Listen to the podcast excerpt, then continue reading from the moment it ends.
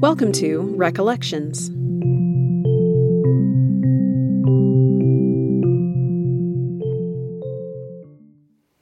I have a goose egg sized stone that is very polished, that is both greens, browns, and a dark iron oxide brick red, streaked all throughout.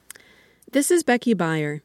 Becky studies regional plant lore and medicine making, as well as historic magical lore from Europe and Appalachia.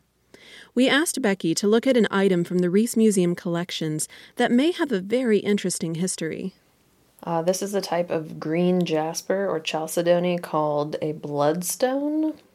Pretty sure whoever owned this previously, it was probably used for magical means, which is pretty neat.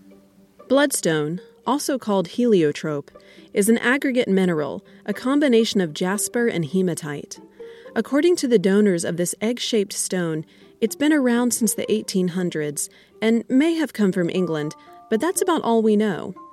Becky, however, can tell us a lot about the historic uses of bloodstone, which, like she mentioned, have a lot to do with magic. After looking at the stone in the archives, we sat down with Becky to learn more.